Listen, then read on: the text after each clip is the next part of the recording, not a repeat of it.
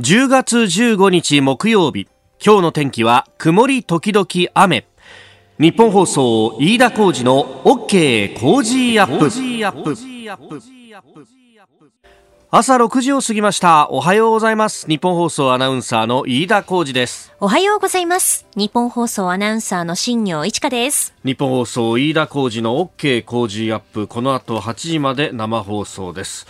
あの今朝方家を出ますとあやっぱちょっと冷え込んでるなというようなね、感じがありましたよね。今有楽町屋上の温度計18度ちょうどとなってますが今日はここからあんまり上がらないんだよね。ほとんど気温上がらないですね。東京都心で予想最高気温19度ということなのでもう朝からほとんど気温は上がらない状態ですね。昨日よりも5度ほどあ4度ほどですね、えー、低くなるので一気にこのまた 寒くなるというのがそうだよね。ねちょっと体調崩してしまいますからねお気をつけくださいね、まあ、長袖にジャケットできましたけどこれもう一枚あってもよかったかなとちょっと後悔するぐらい。そうですね。ストールとか何かねちょっと体温調節できるものあった方がいいかもしれませんね。ねちょっとね、あの体調気をつけて、まあ、やっていきましょう。2020年もあと2か月半というところになってまいりました、はい、さあ新聞各紙がですね、えー、スタジオに届いておりまして、まあ、今日一面バラバラという感じなんですがなんかね裏テーマが中国っていう感じの一面になっております。朝日新聞は、えー、新疆ウイグル自治区についてモスクの閉鎖相次ぐと。これあのオーストラリアの、ね、研究機関のオーストラリア戦略政策研究所というところが、まあ、先月すでにあの報告書を出してて私もあのここでも取り上げたことがあったかな、えー、あのウイグルの自治区の中の60%以上のモスクがですね破壊されたりダメージを受けているっていうようなね、えー、ことが、まあ、これあの研究機関は衛星写真なんかで調べたんですがあの朝日新聞ですね今日の一面はその新疆ウイグル自地区に実際に記者の方が入って、えー、撮ってきた写真なんかをですね、えー、上げながらええ一面を作ってます、はい、まあ、モスクが閉鎖されてそれがどうなってるのかというとおカフェに改装されたりなんかしていてでそれを、まあ、あの肝心の方々が運営していると、まあ、それをですね、えー、じゃあウイグル人の方々がどう見るかというともう辛くて見てられないと、えー、言って顔を見たくないというふうに顔を背けているなんていうね、うえー、状況が、えー、浮き彫りになっております。これねよくこういう写真出てきたなと思って、はい、えー、それこそなんかあのー、これは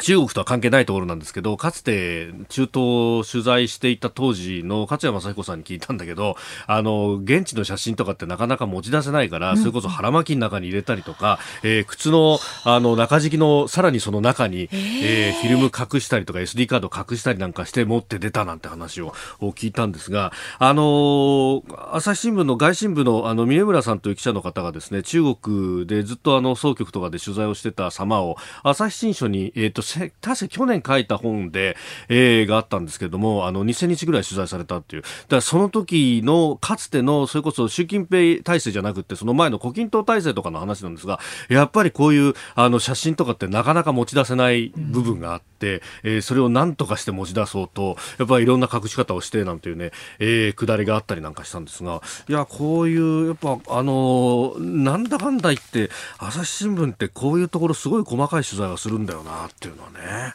ね。えー、そしてあの読売新聞はあの昨日、おとといと速報でもお伝えしましたが、えー、領海に57時間にわたって居座り続けていたあ中国海警局の交戦についての話そこから広げて、えー、尖閣中国が挑発再開首相交代先月はゼロと。そう9月はおとなしかったんですが、うん、10月に入ってからものすごくなってきたと、まあ、この裏として、えー、裏テーマとして、えー、日本とアメリカインドオーストラリア4カ国の外相が集まった、えー、会議あの先週ね行われましたけれども、はい、まああのこれなどがあ原因になっているんじゃないかというようなことを指摘をしております。まああの関連記事2面ということで、えー、1面2面で展開をしていると。えー、それからですね産経新聞は大学の先端技術管理に遅れ海外流出対策、えー、整備は6割ほどに過ぎないというようなあ記事が書いてあります。まああの軍事転用可能な先端技術、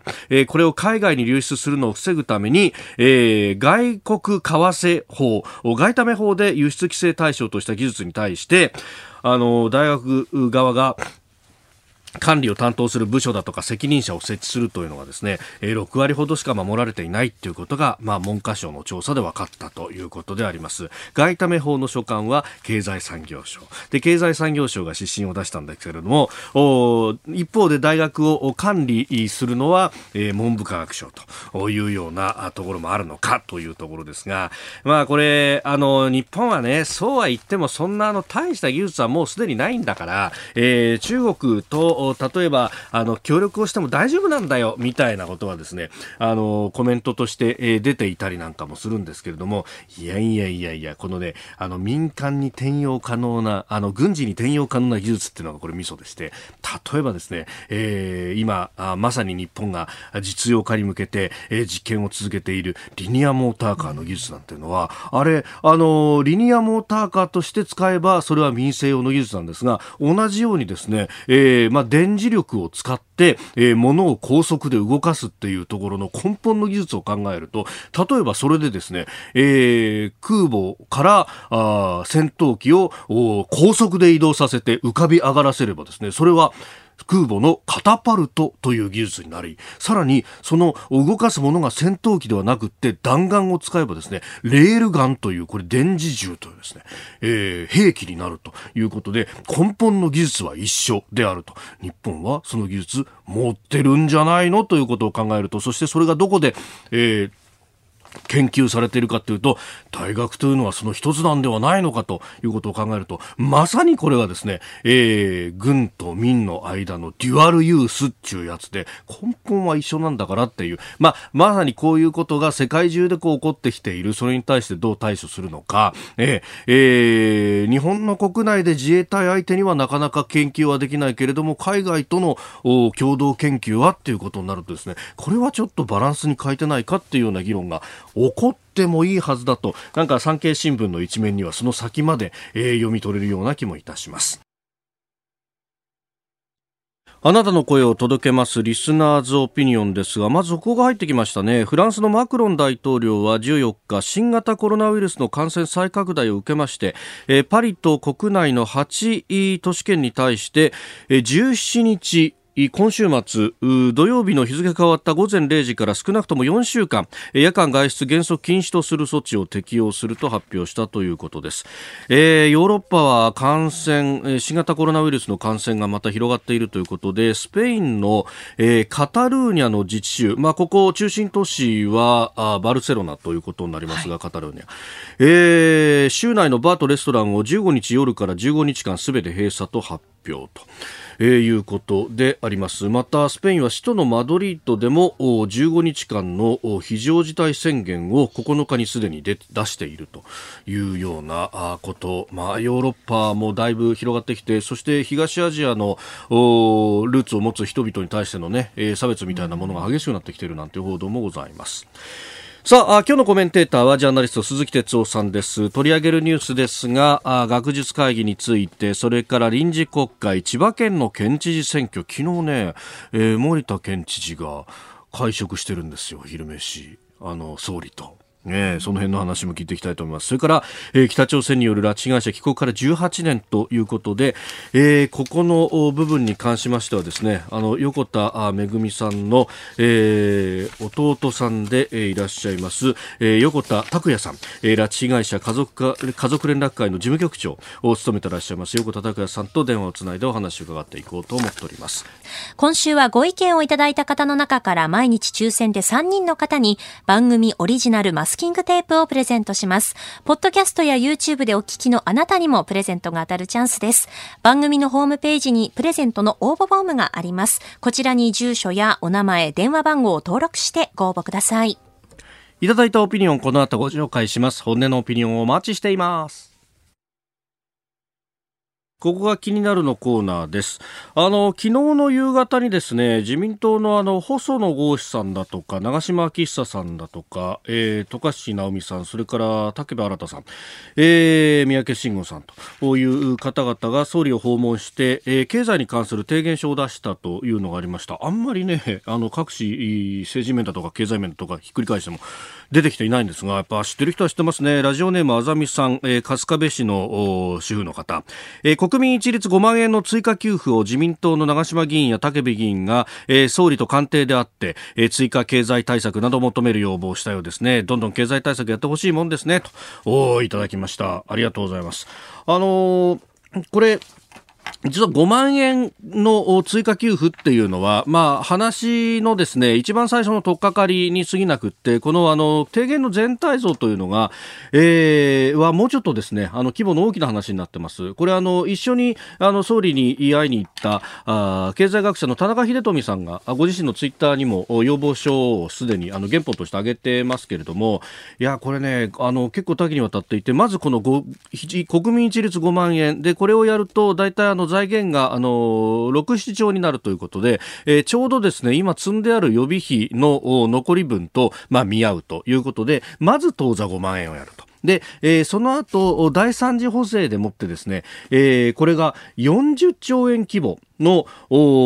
さまざまな対策をやるとその中には、えー、国民1人当たり10万円の給付をもう一回やるというのも含まれていてそうすると全体で15万円の給付を見込んでいるともぐろんでいるということがあるようです。でなんでこれ40兆規模かっていうと、えー、GDP のこのコロナによってのマイナス分というのが大体40兆円ということで、まあ、コロナ前の水準に戻すっていうだけでもそのぐらいの規模が必要なんだという話。で、えー、さらにですね、えー、もう一つ政府と日銀の連携というところで、えー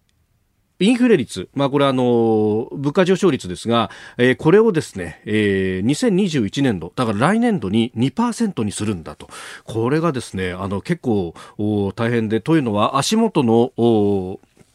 消費者物価指数、えー、8月の数字が今一番新しいんですけれども、9月の数字が間もなく出ますが、えー、8月、総合の指数でプラス0.2%に過ぎないと、物価って上がってないどころか、これ生鮮食品とかエネルギーを除いちゃうと、マイナスになってるんですね。だからもう半分以上デフレに足突っ込んでるような状況なんで、これ相当金融緩和とかフル回転でやらないと、来年度で物価2%上昇っていうのは見込めないと。で、そのためにさらに具体的なことが書いてあって、えー、日銀のですね、人事についても、えー、前例にとらわれない。えー、従来の慣習や既得権にとらわれないような人選を行うと。あの日銀の政策を決める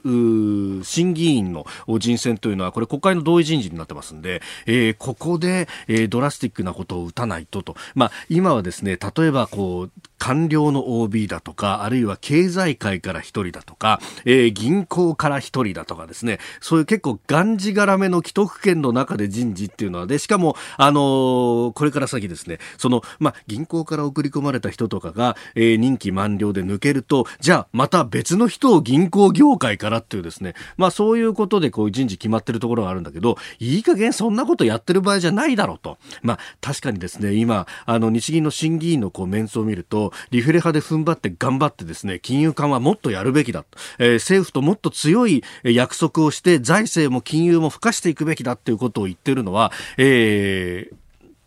あの、ほんの一部しかいないと、あの、片岡剛志さんというですね、えー、この方、もともとは三菱 UFJ 証券にいて、あの森永拓郎さんの部下だったという方でもあるんですが、まあ、この方などなどを含めてですね、本当に一部しかいなくて、えー、日銀の政策決定会合全体では多勢に無勢というような状況にいるので、ここをなんとか変えないとというですね、まあ、この辺が実は目玉なんだろうと思うんですが、これを経済面に書くといろんなハレーションが起こるし、えー政治面で書くとですね、今日はあの、一方で、えー税調、自民党の税制調査会長に、また、あの、選出された、甘利明さんのインタビューがあって、そこで、えー、消費減税を景気対策に使うのはいかがなものか、みたいなですね、ことが載ってますんで、なかなか具合が悪いと、お、各紙、無視したなーっていう感じがものすごく感じられました。あなたの声を届けますリスナーズオピニオンです。えー、この定額給付についてはですね、ツイッターでもいただいておりました、月額7万円さん、えー、定額給付金の支給の継続、非常に大事なポイントで、国民が切望してたもんだと思います。これを起爆剤にして、冷静な議論をした上で、国民への毎月定額的な、え定期的な定額給付を実現すべきです。よろしくお願いしますと。おいただきました。まあ確かに、あの、いくばくかでもあると、助かるっていうところは非常に多いと思うし、今、あの、非正規雇用だとか、あの、の女性、若者っていうところの、まあ、雇用が脅かされつつあるということが厚生労働省の調査などでもかなり出てきているということを考えるとですねあのこういったことも早急に検討すべきだろうと間口は広く検討すべきだろうと思います。ここが気になるプラスのコーナーであります。あの、昨日ですね、えー、神戸にあります、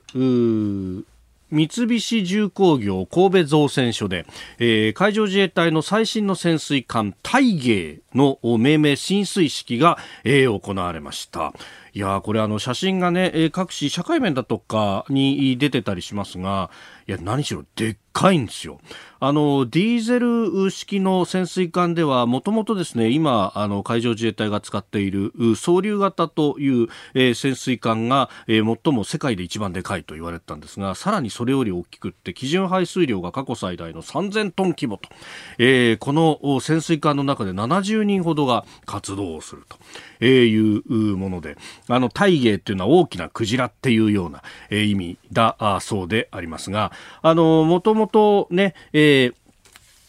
こう、潜水艦の名前って、えー、海上の生物であったりとか、あるいは、あの、縁起の良い、えー、ものから名前を付けるというふうに言われていて、今まではですね、例えば、あの、なんとか潮型っていうのが、まあ、親潮型と呼ばれるんですけれども、の潜水艦、それから、あの、総流型、えー、流型の潜水艦というのがあって、今度はこれから先、なんとかゲイがいっぱい出てくるんだろうなと。いうことになります。えー、で、この潜水艦、あの、日本の、まあ、あの、海というのは実はものすごく広くて、えー、排他的経済水域と呼ばれるですね、まあ、漁業だったりとか、あるいはこう、海底にある資源の探索とかを、まあ、独占的にできる、えー、領海に、まあ、付随する海域、大体200海里と言われてますけれども、その部分の面積って日本は、えー、世界で6番目に広いというふうに言われていて、実はものすごく広い海を抱えていると。で、えー、その海をどうやって守っていくかっていうところで、えー、最もキーになるのが今やこの潜水艦であると。よくあのね、えー、日本も空母持ちゃいいじゃないかというようなね、えー、話もあるんですが、もちろん空母を持って航空優勢、空の安全を確保するっていうのも大事なんですが、海の中はこの潜水艦というものが、えー、非常にキーとなってくる。そして潜水艦の技術、その静かさであったりとか、で、えー、世界有数の技術を誇るのがまさにこの日本の海上自衛隊であるということであります。で、す、えー、で、にですね、20隻以上の潜水艦を保有しているんですけれども、これから先、その潮型と呼ばれる潜水艦がだんだんと古くなってきて退役していく、そこをこう埋めていくのがこの、えー、芸型潜水艦と。す、えー、で、にですね、三菱と、それから川崎重工で、えー、2番艦、3番艦も建造中と。で、さらに4番艦も予算ですでに計上、計上がされていると4番艦、5番艦もですね、えー、ということで今後8隻ほど整備するんじゃないかということが言われております。まあ、あのー、これ隠密性が非常に高くって、そして、あのー、どこにいるかわからないというところで、こういったどこにいるかわからないぞ、どこにいるかわからなくて、えー、狙われるような海域になかなかおいそれと船は出せないぞっていうのが抑止力というものであって、でこういった力があるからこそあの尖閣周辺であってもそこまで灰色の船を出して一気に力で取るということを某国がやってこないということの証左でもあると、まあ、こういうところはですねきちんと予算をつけるのと同時にこれを動かす人たちというのを養わないとただこれがあるだけではダメだというところ。実は、えー、海上自衛隊が3自衛隊の中で一番充足率が低いと。要するに定員に満たない兵員たちということが言われておりますんでここも考えていかなければいけないところだと思いますもちろん予算も必要だと思います、えー、ここが気になるプラスでしたここで番組からのお知らせです。来週10月19日月曜日からのコージーアップは特別企画です。題して、6時からコメンテーターが登場、コージー専門家会議。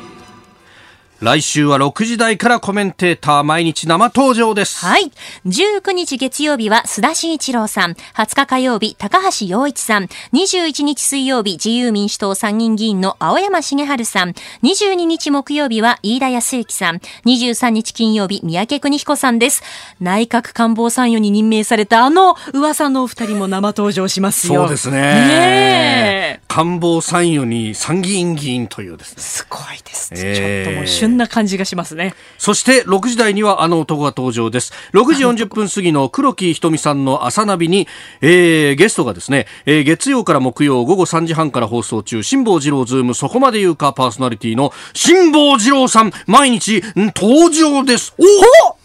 意気込みいかがですか？辛坊治郎さん。頑張るよ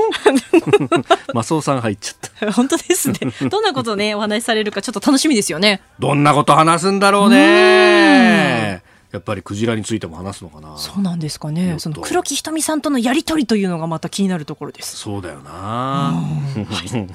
い、えそしてプレゼントですが、はいはい、糖質ゼロのビール用意してますよ。キリンビールの新商品のビール。キリン一番搾り糖質ゼロ。24本入り1ケースを毎日5人の方にドーンとプレゼントします、はい、来週10月19日月曜日から飯田浩司の OK コージーアップ。6時からコメンテーターが登場。コージー専門家会にぜひお聞きください。さあ、そしてですね、あの、もう一つお知らせがございまして、この火曜日、ごめんなさい、水曜日に出演される自由民主党参議院議員の青山茂春さん。えー、私、今週のですね、えー、日曜日にイベントがございまして、はい、えー、飯田浩二そこまで言うか、ザ・デュエル2、えー、お昼2時からの、お生でやるという感じになりますんで、ぜひイベントホームページご覧ください。ここでポッドキャスト YouTube でお聞きのあなたにお知らせです。ニッポン放送のラジオ番組飯田浩司の OK コージーアップではお聞きのあなたからのニュースや番組についてのご意見コメンテーターへの質問をお待ちしています。ぜひメールツイッターでお寄せください。番組で紹介いたします。番組では参加いただいているリスナーの皆さんに毎週抽選でプレゼントを用意しています。海外でお聞きのあなたそして関東以外の地域でお聞きのあなたツイッターで参加しているあなた皆さんに当たるチャンスです。コージーアップのホームページにあるプレゼントフォームでも受け付けています。合わせてメッセージ情報もお寄せください。よろしくお願いします。そして毎週土曜日にはコージーアップ週末増刊号と題した1週間のコージーアップをギュと濃縮したポッドキャスト YouTube 限定の企画を配信しています。ニュースのプレイバックやコメンテーターの裏話など盛りだくさんです。こちらの増刊号でメッセージを紹介させていただいた方にも漏れなくコージーアップオリジナルマスキングテープをプレゼントいたします。ぜひこちらもお楽しみに。今朝のコメンテーター、ジャーナリスト、鈴木哲夫さんです。鈴木さん、おはようございます。はい、おはようございます。よろしくお願いします。鈴木さんには番組エンディングまでお付き合いいただきます。では、最初のニュース、こちらです。自民党学術会議改革議論開始。野党は論点すり替えと反発。自民党は昨日日本学術会議のあり方を検証するプロジェクトチームの初会合を開催しました。会議の形態や年間10億円の国費投入の妥当性などを議論し年内をめどに意見をまとめ2021年度予算案への反映を目指す方針です。2021年度予算案というと、もう来年1月から国会審議と、まあ、うん、あ1月からの予算案作るのは、もっと前ですよね。12月ですからね、もう1、2か月でこれ、結論出すっていうことなんでしょうね。うん。さあ、まあ、この問題ね、もういろんなところから百科聡明みたいになってますけど、ね、そうですね、あのまあ、基本線ですけど、私が取材した感じで、これ、そもそもこのあの任命の問題っていうのは、あ一番最初は安倍さんの、まあ、時代、うん、安倍官邸というかな、そこで2015年ぐらいからこの話は、うん、あのえー、安倍さん周辺で出てきていたというんですね。だからその時当然今の菅総理は官房長官ですから、はい、あのその辺の話っていうのはもちろん共有されてきた。だから、うん、あの菅さんも全然知らなかった話ではもちろんないんですけどね、はい、だから発端がそこだということ。で、やっぱりあの、まあ、これまでいろいろ出てきてますけれども、ええ、その経緯にはいろいろありましたよね。例えば名簿プラスアルファでちょっと105人だけどもうちょっと110人出せと言ってみたりね。えで前回はそうだった、ね、そうそうそう前回ね。それで、まあ、例えばそれに対して、まあ、出したんだけれども最終的には最初に推薦した105人になったから。はいでまあ、まあ、それで終わりよければよしみたいな感じになってるんだけど、実はもうその時点でやっぱりこれはなんていうのもう一回みんなで考えましょうよって言ってあそこでやっぱりオープンに実はしてもよかったような話ですよね。うん、だからあのそういう意味ではそのなんかこうまあ簡単な言い方すると官邸の中でこのあの任命をめぐってごちゃごちゃごちゃごちゃしてたものが、はい、まあ、なんとなくこう嫌な予感それぞれが持ちながら。でこう蓋をしながらやってきたけど、はい、ここでボンと一気に表に出たということでしょう。だからまあ、これ説明責任っていうのはもう絶対これ必要なんだけど、うん、あのまあ、野党は論点のすり替えと言ってますが僕は順番のすり替えだと思うんですよね、はいうん、だからまずはその説明をして、はい、説明もどこまでできるかってこれなかなか難しいとこですけど、うん、何かしらやっぱあの菅さんのメッセージを出すことによってこれはやっぱり決着させてそしてその次の段階のじゃあ学術会議って何なんだろうと。あり方のもうん、で学術会議ってやっぱりあの発端は僕はすごくいいいいことだと思っててつまり戦争でね、はい。えー、科学者がやっぱりそういうふうに加担するしたのはどうなんだと。その反省から、うん、まあ、科学者の、まあ、権威とか学問の自由とか、はい。えー、政府に対してもやっぱりその平和ということからものを言うべきじゃないか、うん、それで、まあまあ、労働組合みたいなもんですよね。それでみんな作ろうなんて、うん、あの作った。その僕は発端最初は正しいと思うしね。でちょっとね僕は誇れるんじゃないかと思うのはその海外のこういうその学術会議みたいなのを見るとね大体非営利団体とかね、はい、多いんですよね。ね、ね、うん、うん、皆さんご存知でだと思うけど。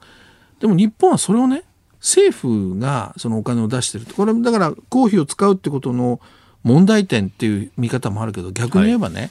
政府批判をしてもらっても構わないというふうに、政府がそのお金をそれに出してるとすればこんなね素晴らしいっていうか懐の広い話はないわけでね。だからあの僕はまあそうやって誇れる部分もあるんじゃないか。それともう一つ僕は改革云々で考えるんで学術会議云々っていうんであればね、はい、やっぱね考え直さなきゃいけないのは日本の学術研究費そのものがね、うん、もう圧倒的にこれ少ないわけですよね。はい、だからその結局その、まあ、今回もこの学術会議に10億円云々って言ってるけれども、はい私がもう取材してる、まあ、あの大学の先生たちみんな言うのはね、うん、研究ってね公費じゃないとできませんってわけ、はい、だって民間がね5年10年経って役に立つかどうかわからないのにお金出し続けるかってなかなか難しいですよね。だからやっぱり公費で抱えていく。だからその要するに学術研究費の問題、はいうん、こういうことも一緒くたにね、はい、僕があの改革するならば議論してほしいなというベーシックなとこもねそんなふうに僕は思ってますけどね。ねえー、まずは学術会議についての話でした。おはようニュースネットワーク取り上げるニュースはこちらです。政府与党臨時国会会期12月5日まで41日間の方針。政府与党は昨日今月26日召集の臨時国会について会期を12月5日までの41日間とする方針を固めました。臨時国会では菅総理の所信表明演説が行われ新政権発足から初となる国会論戦が交わされます。えー、政権発足から1ヶ月というところ、まあ、この節目で振り返りの記事なんていうのもね、出てはおりますけれども、うん、まずこの1ヶ月どうご覧になりますそうですね、あの、9月16日でしたから、はい。本当1ヶ月ですよね。ねあのー、なんか、なんていうのかな、一言で言うと、えもうずいぶん前になんか菅政権ってもう発足した感じがある。確かにそうですね。それぐらいその、うん、まあいろんなその政策をね、はい、あのまあ矢継ぎ早という表現でいいのかな。どんどん出してきて。でそれぞれが何かしらインパクトがあるわけで、はいあのそういう意味でこう注目も集まってるでしょ。あのそれからまあ同時にこの学術会議の問題なんていうのはね、はい、これはあのある意味では まあ政権の説明、えーまあ、能力説明責任みたいなものが問われてる、まあ、どっちかというとちょっとこう菅政権にとってマイナスの話だけども、まあ、こういうのも出てきてるっていうことで、はい、もうなんか、えー、なんかこうベテランのねどっしりしたもう長々やってるね、はい、なんか政権のこう立ち振る舞いのような 印象がそうね全体としてある。だけど実はまだ1か月しか経っていない、ね、はい、えー、ということですよね。であの問題はやっぱり井田さんもどう思うかな。あの要するに、はい、僕ら例えば取り上げたり記者会見もね総理やったりいろいろしてるけれどもやっぱりその、はいうん、国会というのはこれ国民に対して、えー、まあ、国民が参加しているのは国会ですから、うん、ここでこれをやっぱり一日も早く開いてね、はい、でこの所信っていうつまりこの国をどうするのかと、うんうんうん、このなんていうかな全体像というか、はい、まあ、国家間という表現をする人もいるんだけど、まあ、えー、この国をどうするのかっていうね、うん、この辺の全体像が僕まだやっぱね語られてないと思うんですよね。だからそれを、うんうんうんもちろん外交もそうですよ、はい、外交で菅さんがあの、まあ、安倍政権のその、まあ、継続みたいなことも言ってるけれども、えーえー、菅外交って一体何なんだろうっていうこれもまだ聞けてませんよね。確かにそうですね、うん、だからその辺をやっぱり早く語ってほしい。そのためには国会開いてほしい、はい、だからまあようやくかと。いう感じですかね。一時期はねそれこそ10月の頭9月の末ぐらいに国会開いてっていうような話もありましたけど、まあ、外遊等々もあると、まあ、今週末から、えー、インドネシアとそれからベトナムに行くということがありますが、うん、まあ、それなどもあって26日に落ち着いたと、うん、僕はねその外遊のスケジュールっていうのは、えー、まあ、えー、あの言い訳とは言わないけれども、はい。やっぱねちょっといろいろ、まあ、周辺を取材してて、はい、官邸周辺取材してて思うのは、うん、やっぱりねいろんなところの基盤とか準備ですよね。この辺をしっかり固めてからっていう感じがしますね。うん、だからそのいわゆる今言った所信表明にしてもね練りに練ってえそしてやっぱりガンとやっぱり出さなきゃいけない、で菅さんどっちかというともうワンポイントリリーフとは言わないけども、はい、急にやっぱり安倍さんがそのああいうことになってそしてポンとやっぱりついた、やっぱりそういう意味で準備が万端だったかというとそうでもない、ね、だからそういうとこ固める。それからねあとは僕見ててすごく思うのは人事を含めた、政権基盤っていうのかな。あの体制ですよね。はいこの辺をやっぱりしっかり固めてるのかなという。だからそれにやっぱり時間どうしてもかかるのでね。あのそれでこの時期になってるんじゃないかなっていうふうに僕は思いますけどね、うん、いい悪い別ですよ。僕はもう早く開くべきだと思うし、うん、なんつってももうコロナの間は開いとけっていうのが僕の意見なんで。何かあった時にすぐ審議して法律を変えるなり 作るなりできるようにしとくだから GoTo なんかもね、はい、あのいろいろもう問題あってってね、でごめんなさい。だけど GoTo って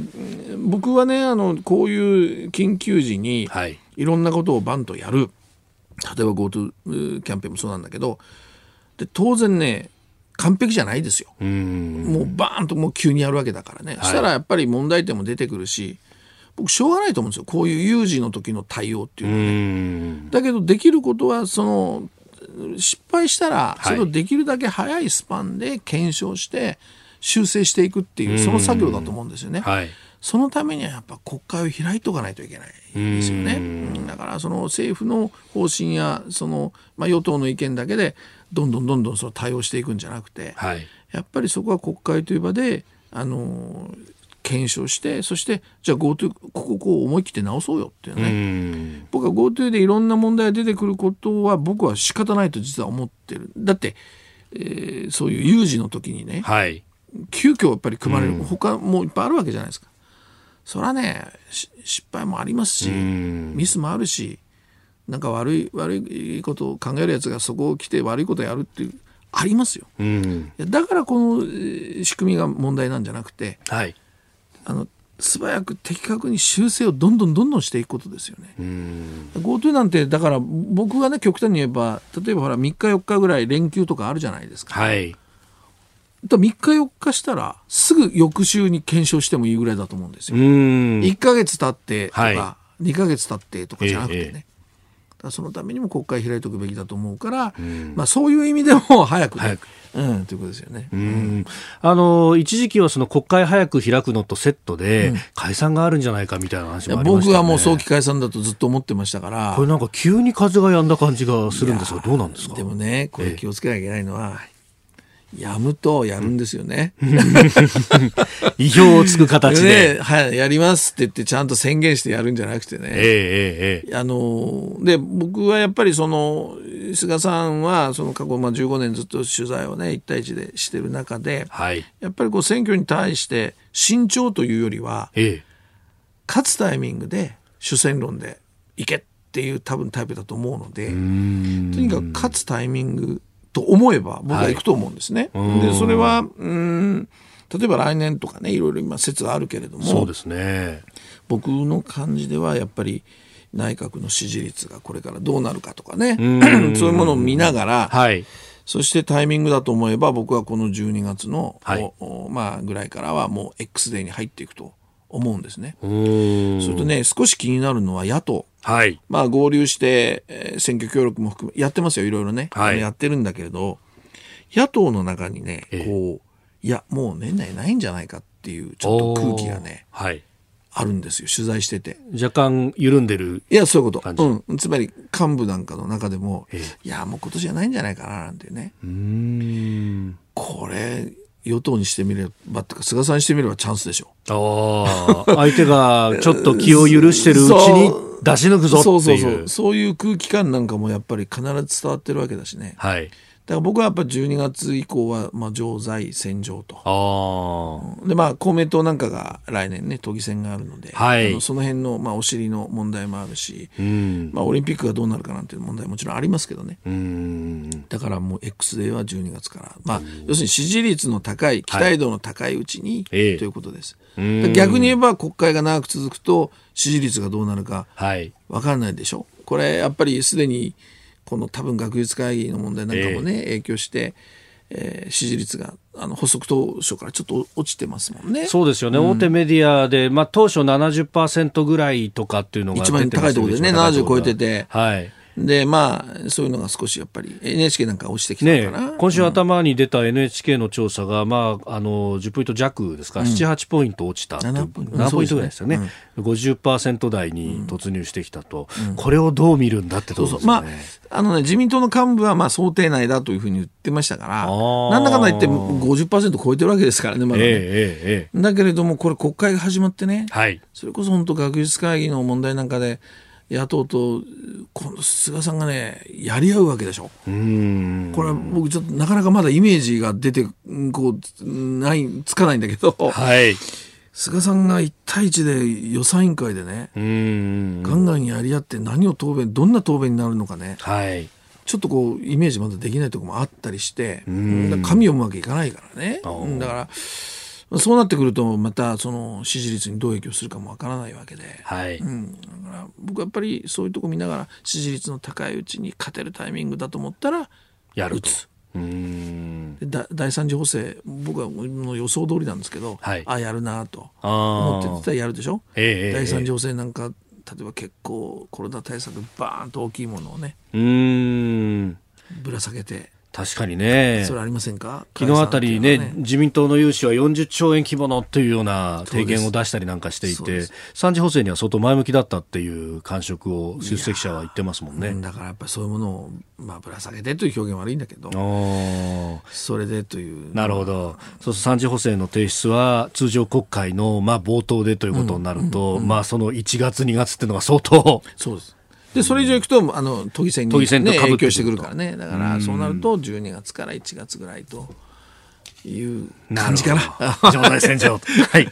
えー、この時間、鈴木哲夫さんとお送りしてまいりました。日本総動機の方、この後も鈴木さんにお付き合いいただきます。続いて、教えてニュースキーワードです。千葉県知事選挙。来年4月の任期満了に伴う千葉県知事選をめぐって千葉県の自民党国会議員が昨日東京都内の党本部で会合を開き対応を協議しました。会合では擁立を目指す鈴木大地前スポーツ庁長官の長官に出馬の意向を確認することで一致しました。今月中に開かれる次回の会合の後正式な出馬表明が行われる見通しです。えー、この知事選は千葉市の熊谷俊人市長も立候補の意向を固めているとされております。一方で現職の森田知事がどうするか。昨日総理と会ってますよね。これね僕いやそもそもその菅さんと、はい、森田健作さんっていうのはな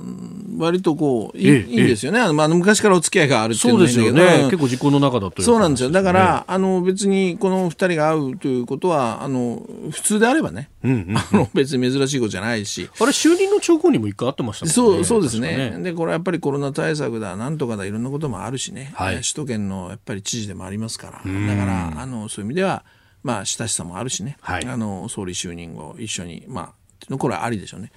だけどね僕このタイミングだったっていうのはその、まあ、逆にね、うん、なんかやっぱりこう一つの節目をねえ演出するって言ったらあれだけど節目を作ろうと見せ方としてね、えー、そのためにあったのかなってすごく感じるんですね。で今のこう取材してる感じの流れからするとやっぱりそのえー、森田知事もね、はい、えー、もうかなり長いですし、なんだかんだ長いですね、うん、それからあのいや、まあ、正直言ってやっぱりあの去年のあの災害対応なんかでちょっといろいろね問題があったりしてね、15号の時、ね、そうそうそう。でこれは森田知事だけじゃなくて実は千葉県の県庁の職員っていうかな、はい、あそういうところとのやっぱりチームワークの問題とかいろんなものがまあ見えてきたわけですよね。だからそういうのもある。それからやっぱりあの地方自治体の首長っていうのは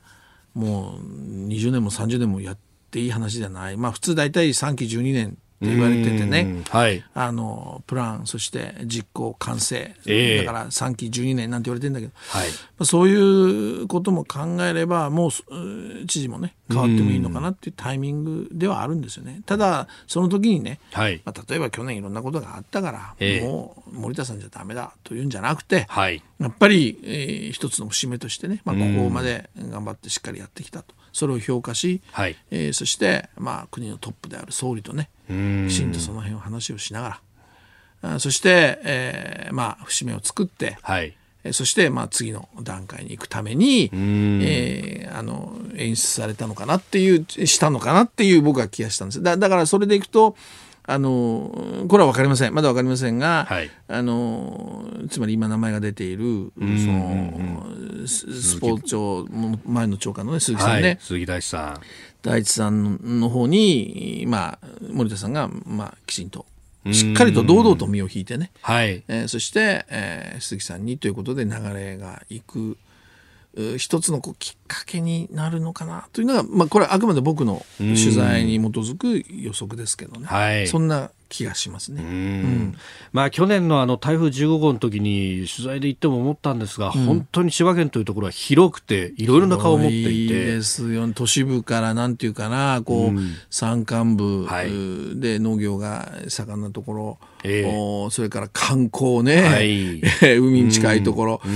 まあとにかく一つのあの日本が凝縮されてるぐらいの、いや本当ですよね。全てがある。だからそういう意味でやっぱりそのそれぞれなんていうかな地域のテーマも違うし政策テーマも違うしそれから人間関係も違うわけですよね。だからなかなかこう千葉なんか自民党がね今一つになってやろうなんてやってますけど、はい、自民党の中でも結構ねあの足並みがじゃあ揃うかっていうとまあ変な話だけど都市部とね、はい、そういう山間部とまた違う発想でやっぱり政治をやってるわけですからね、まあ、当然そうなりますよね、うん、この辺がまとまるかっていうことだからまあ候補次第ですよ。それがあのいい候補であれば、まあ、鈴木さんっていうのは実は僕菅さんがね官房長官の時に、はい、もう約1年半ぐらい前に鈴木大地さんの名前を菅さんと一対一で取材してる時に菅さんの口から出たことがあって東京都知事候補だったんですよ。話をしてる時に。一時期名前出てましたね。はい。で、あの、その時に、まあ、いろいろ名前出ましたよ。もちろん、ね。時ね、いろんな人の名前が出ました。出た。出たし、はい、あの、菅さんもいろいろ考えあったけども、その中の一人としてで、だから菅さんの中では候補としてはね、あの鈴木さんいいという、まあ、前提は僕あるんじゃないかなとただあとねその千葉市長の熊谷さんはいこれね結構やっぱり名を上げてますからね、コロナなんかでもね。であの独自のねあの学校であお母さんたち仕事してるとか、ね、預かりますとかね、うんうんうん、やってましたよね、うん、だからこれなかなか手強いと思いますよ。あうんまあガチンコで政策論戦ということにそうそうそうそう。なっていくのまあいいことですよ。うん、選挙はそうじゃないとね。うん、みんなではい一人の人を押しました。はい投票前に決まりましたってそれ何のための選挙だって選択肢がねやっぱり有権者にないと、うん、僕はそういう意味じゃガチンコ勝負、はい、ぜひやってほしいと思いますけどね、うん、えー、千葉県知事選挙今日のキーワードでした、えー、メールもたくさんいただいてますんでねそのあの菅さんの会食について、はい、えー、大田区の小高さん43歳の方、うん、鈴木さんに質問です。総理同棲見てると、うん、えー、菅総理毎日たくさんの人と会ってますよね。たくさん人と会うにはどういった狙いがあるんでしょうか。またこれまでの総理でこんなに人と会う総理っていたんでしょうか、うん、あのね一言で言うと、はい、官房長官時代から同じことをやってるってことです。まあとにかく人にありとあらゆる人に会ってましたから。だってね朝ごはん3回。朝ごはん3 回、うん、夕ごはん3回ですよ3回？つまりそれだけ3つのだから合わせて6つかその人たちと会って話をするわけですよ。なるほど、うん、だからあの全然僕見てペースとしてなんかすごい上がってるとも思わない。これが菅さんのスタイルですよね。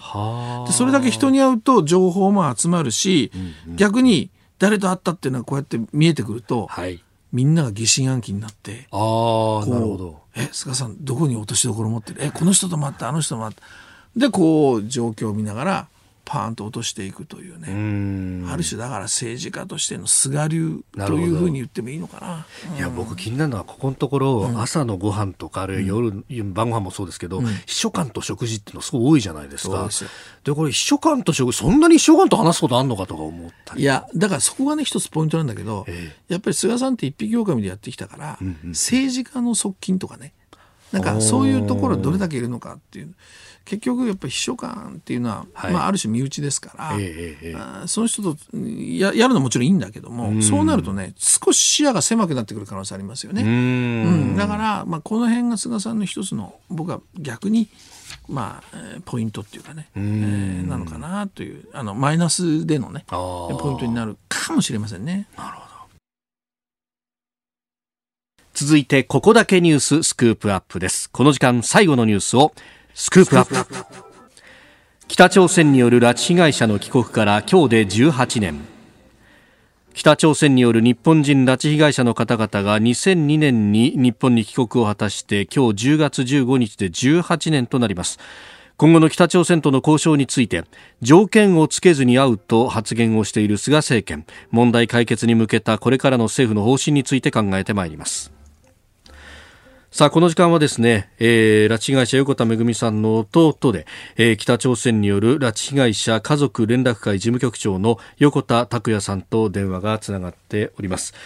えー、横田さんおはようございます。おはようございます。よろしくお願いします。よろしくお願いします。朝朝早くからありがとうございます。お願いします。さあ、あのー、まあ、これ、節目だからなんだというようなことを言ってはいけないとは思うんですけれども、はい、今日で18年が経つということであります。はい、えー、ご自身どうご覧になってらっしゃいますか？そうですね。あの5人の拉致被害者の皆さんが帰国できたことそのものは本当に素晴らしい事実だと思うんですけれども、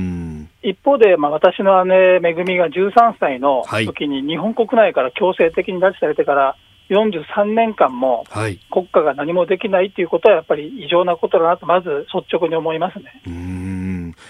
まあ、あのこれが誰の身にも起こったことだと想像してくださいとあの横田さんは何度も何度も繰り返しおっしゃってらっしゃいます。この18年間で日本国内のこう、はい、雰囲気というか、えーはい、そういったものというのは何か変わったかどうかお感じになりますか？これは大きく変わったと思ってまして、あのまあ、親の世代が活動していた頃この問題、全く認知されていなかったんですが、はい、今となってはもう自律的に日本国内の世論のご理解は深まってますし、国際社会でも大きく認知されてるんで、はい、そこ自体は大きく前進していると思うんですけど、ただその長い時間の中で親世代が他界した事例がいくつもあって、やっぱり時間の残酷さっていうのを肌で感じる次第です。あのお父様の茂さんも亡くなってしまいました。やっぱりご自身の身にもそういうことが起こってきたというのもやっぱこの時間の長さというのを感じますか？そうですね、有本さんのお母さんとか、はい、まあ、私の父とか、えー、まあ、本当に高齢の方々が、まあ、一人一人あの戦いの前線からいなくなるっていうのはとても寂しいことだし、まあ、私の父の、まあ、横田家でいうと、本当に恵みと会うことを楽しみにしてた父がですね、はい、本当に会えなかったっていうのは、本当に残念でならないですね。うんで、その時にも、あの、国会内で会見をされていて、で、あの、早紀江さんも含めて、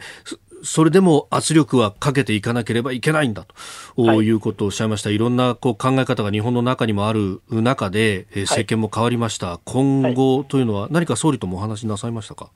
まあ、先日、菅総理と総理官邸で面会させていただきましたが、はい、まあ、その時あの私の左隣に母が座っていて、その正面に菅総理があのお座りになってたんですが、はい、まあ、母を目の前に言うのはなんですがっていう断りを入れたんですけど、うん、まあ、父が他界した年が87で、母が今84歳ですから、はい、仮に姉が帰ってきた時に母が他界しているようなことがあっては、本当の喜びは味わえないんで、本当に時間がないから、本当に強い外交、具体的な交渉を進めてほしいということを、菅総理にお伝え申し上げました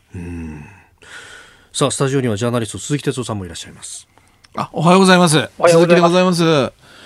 あのー、まあ、5人の方が帰ってこられて18年という、まあ、あの、ような表現もあるけど、もう18年じゃなくて、もうまだ18年だと僕は思うんですね。もう、はい、しか経ってないだけの話であってね。うん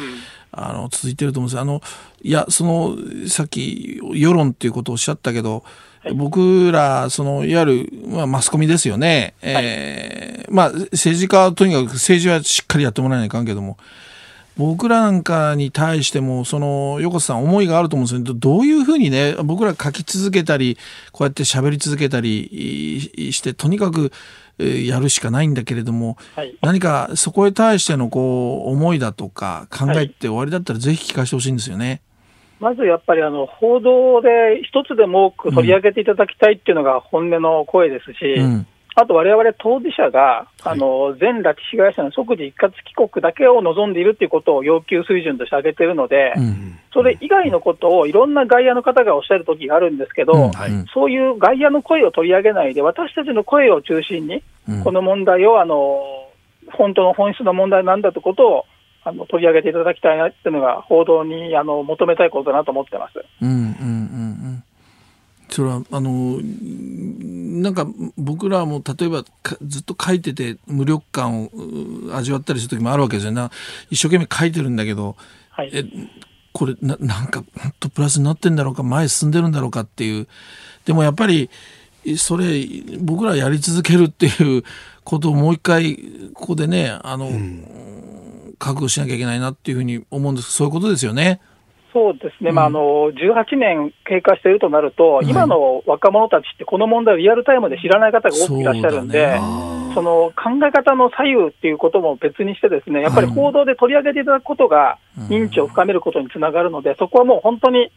1文字でも1行でも多く書いてほしいなっていうのが本音です。うんそうですよね。めぐみさんは13歳の時に、時に拉致されたということを考えると、本当、あの、誰しもの身に自分に降りかかったかもしれないし、自分の子供、孫に降りかかってもおかしくないっていうような出来事、そしてその国がそのまま今も同じ形で統治体制としては存在しているということですよね、これね。そういうことですね、まあ、親子3代、人が変わったといっても、やってることは独裁政権、戦軍政治なんで、はい、そこにある人権侵害、拉致被害者のことが変わらないっていうのは、もう今も同じなんで、うん、そこはもう日本国、世界が一丸となって解決に臨んでほしいなと思ってます。うんえー、ここへ来てあのまた軍事パレードがあったりだとかあるいは金正恩委員長が何か涙を流して国民に謝罪したと私は謝罪する方向が全く違うだろうというふうにも思いますがあのどうですか、この今の北朝鮮の体制に対して、あの思いのところを、まあ、そうですね、はい、彼らは彼らなりにやらなきゃいけないことはあるんでしょうけど、はい、やはり国際社会、特に日本と対話をしなきゃいけないっていうのは、彼ら自身も分かってると思うんで、はい、それには人権問題、拉致問題解決しないと、米朝の問題、日朝の問題も進まないと思うんで、そこを金正恩委員長に、よく判断してほしいなと思ってますね。うんであの国際社会と先ほどおっしゃいました特にあのアメリカのトランプ大統領はこの拉致問題に非常に心を寄せてくださっているというような話もあります。実際にお話になってお感じになったこととかはありますか？まもうやはりあのこの問題は人権の問題だからあの、北朝鮮のやってることが悪いんだていうことをすごく認識されてますし、それはもうトランプ大統領をはじめ、過去の大統領、皆さん同じことを思ってるんで、はい、ただそれを受けきれない北朝鮮側に問題があると思ってるんです。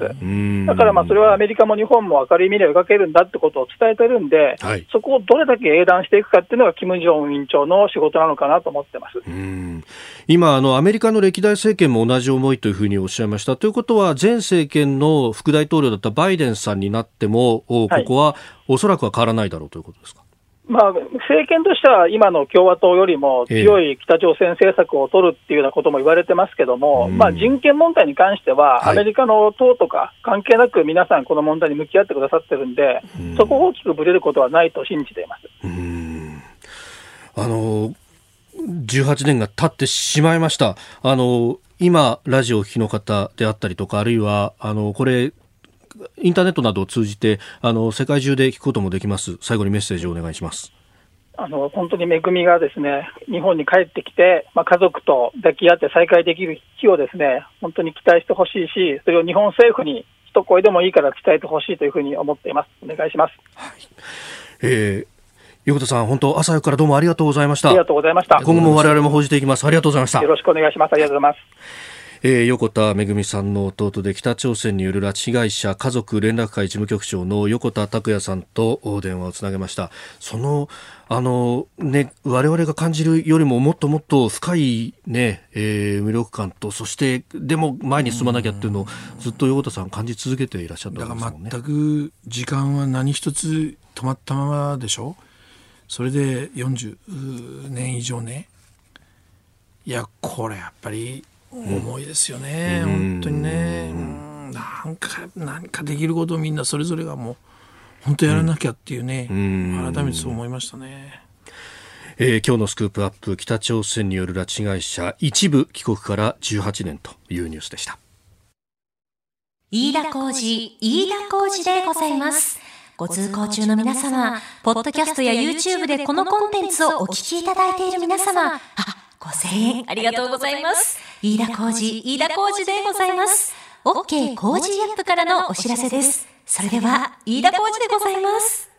ただいまご紹介に預かりました日本放送の飯田浩二、飯田浩二でございます。早速でございますが、この時期は我がラジオ業界におきまして、まあ、何ヶ月に一度かのお調べ週間であります。いわば選挙のようなものでございます。各候補者、あ、違った、番組もですね、様々に頑張ってございます。改めて申し上げますが、このお聞きの番組、東京のラジオ局、東京のラジオ局、日本放送の日本放送の地上波でのラジオ生放送番組の再編集版でございます。この OK 工事アップは平日月曜から金曜の朝6時から8時までの生放送でございます。日本放送でございます。で、地上波でお聞きでなくとも、もしもお手元に投票権、いや、違う。お調べの連絡が来ているという方がいらっしゃいましたら、何卒今回も清き一票をよろしく、よろしく、よろしくお願い申し上げます。この選挙、もとい、お調べの結果でですね、場合によっては番組の終了が決まるということもないとは言えません。この工事が終わった場合には当然ながら、ポッドキャスト、YouTube も終了ということになります。皆さん、まさにですね、この番組はあなたと作るニュース番組でございます。あなたの負託に必ずや私だお答えいたします。ぜひとも清き一票を皆様の力添えをよろしくお願いいたします。私だあと一歩、あと一歩でございます。この機会にですね、関東一都三県にお知り合いの方にもぜひ番組を進めてみてください。私だ全力で頑張らせていただきます。あと一歩、あと一歩でございます。皆様、何卒、何卒よろしくお願いいたします。ご清聴ありがとうございました。飯田浩二、飯田浩二でございます。飯田浩二を男にしてあげてください。大事なことなので、もう一度お伝えします。この飯田浩二の OK 工事アップ。関東のラジオ局日本放送で平日の朝6時から8時までの生放送です。飯田浩二、飯田浩二をぜひよろしくお願いいたします。あ、お手を振っていただきましてありがとうございます。ご声援もありがとうございます。飯田浩二、飯田浩二をよろしくお願いします。